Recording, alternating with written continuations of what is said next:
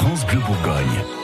Bon début de journée avec nous, c'est France Bleu Bourgogne, il est 6h24. Depuis 2015 et la terrible vague d'attentats qui ont frappé la, la, France, 76 000 citoyens se sont engagés dans la réserve militaire pour contribuer à la défense et à la sécurité de notre pays. Hier, il y avait de hauts euh, gradés de l'armée qui étaient réunis, hein, parmi lesquels le général Gilles Lillo, commandant de la zone de défense Est basée à Metz. Euh, ils étaient là à Dijon pour signer des conventions avec la préfecture, l'université de Bourgogne et la direction départementale des territoires de Côte d'Or pour faciliter l'engagement citoyen de leurs employés.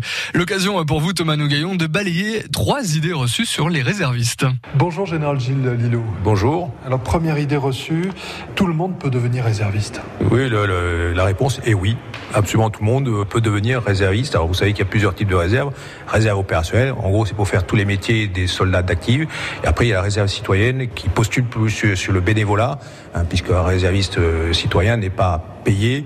Et bien, il vient faire profiter de son expérience aux armées et puis jouer le rôle d'entremetteur, dans le bon sens du terme, entre le monde d'où il vient, la plupart des entreprises ou l'éducation nationale, et l'armée.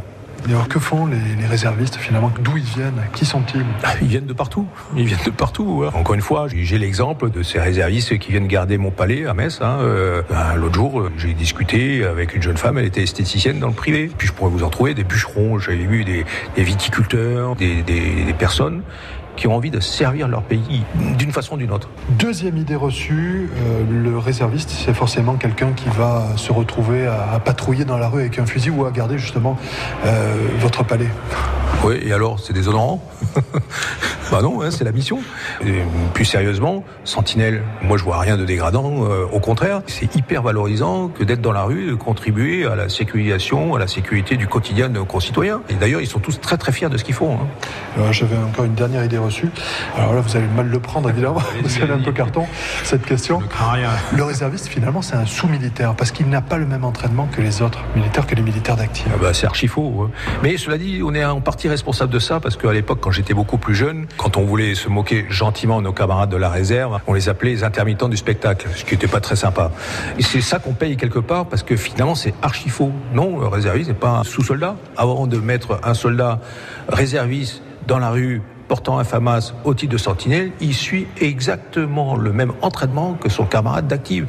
Entraînement qui comprend des phases de contrôle. Et, et tant qu'il n'a pas répondu au, correctement au contrôle, il ne peut pas faire cette mission. Et là, vraiment, c'est la très mauvaise euh, idée reçue. Merci, Général Gilles Lillo, d'avoir répondu à ces idées reçues pour France Avec plaisir.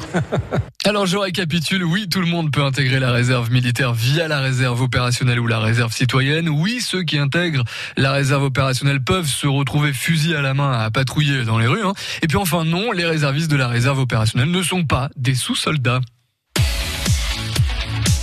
France Bleu Bourgogne. France Bleu.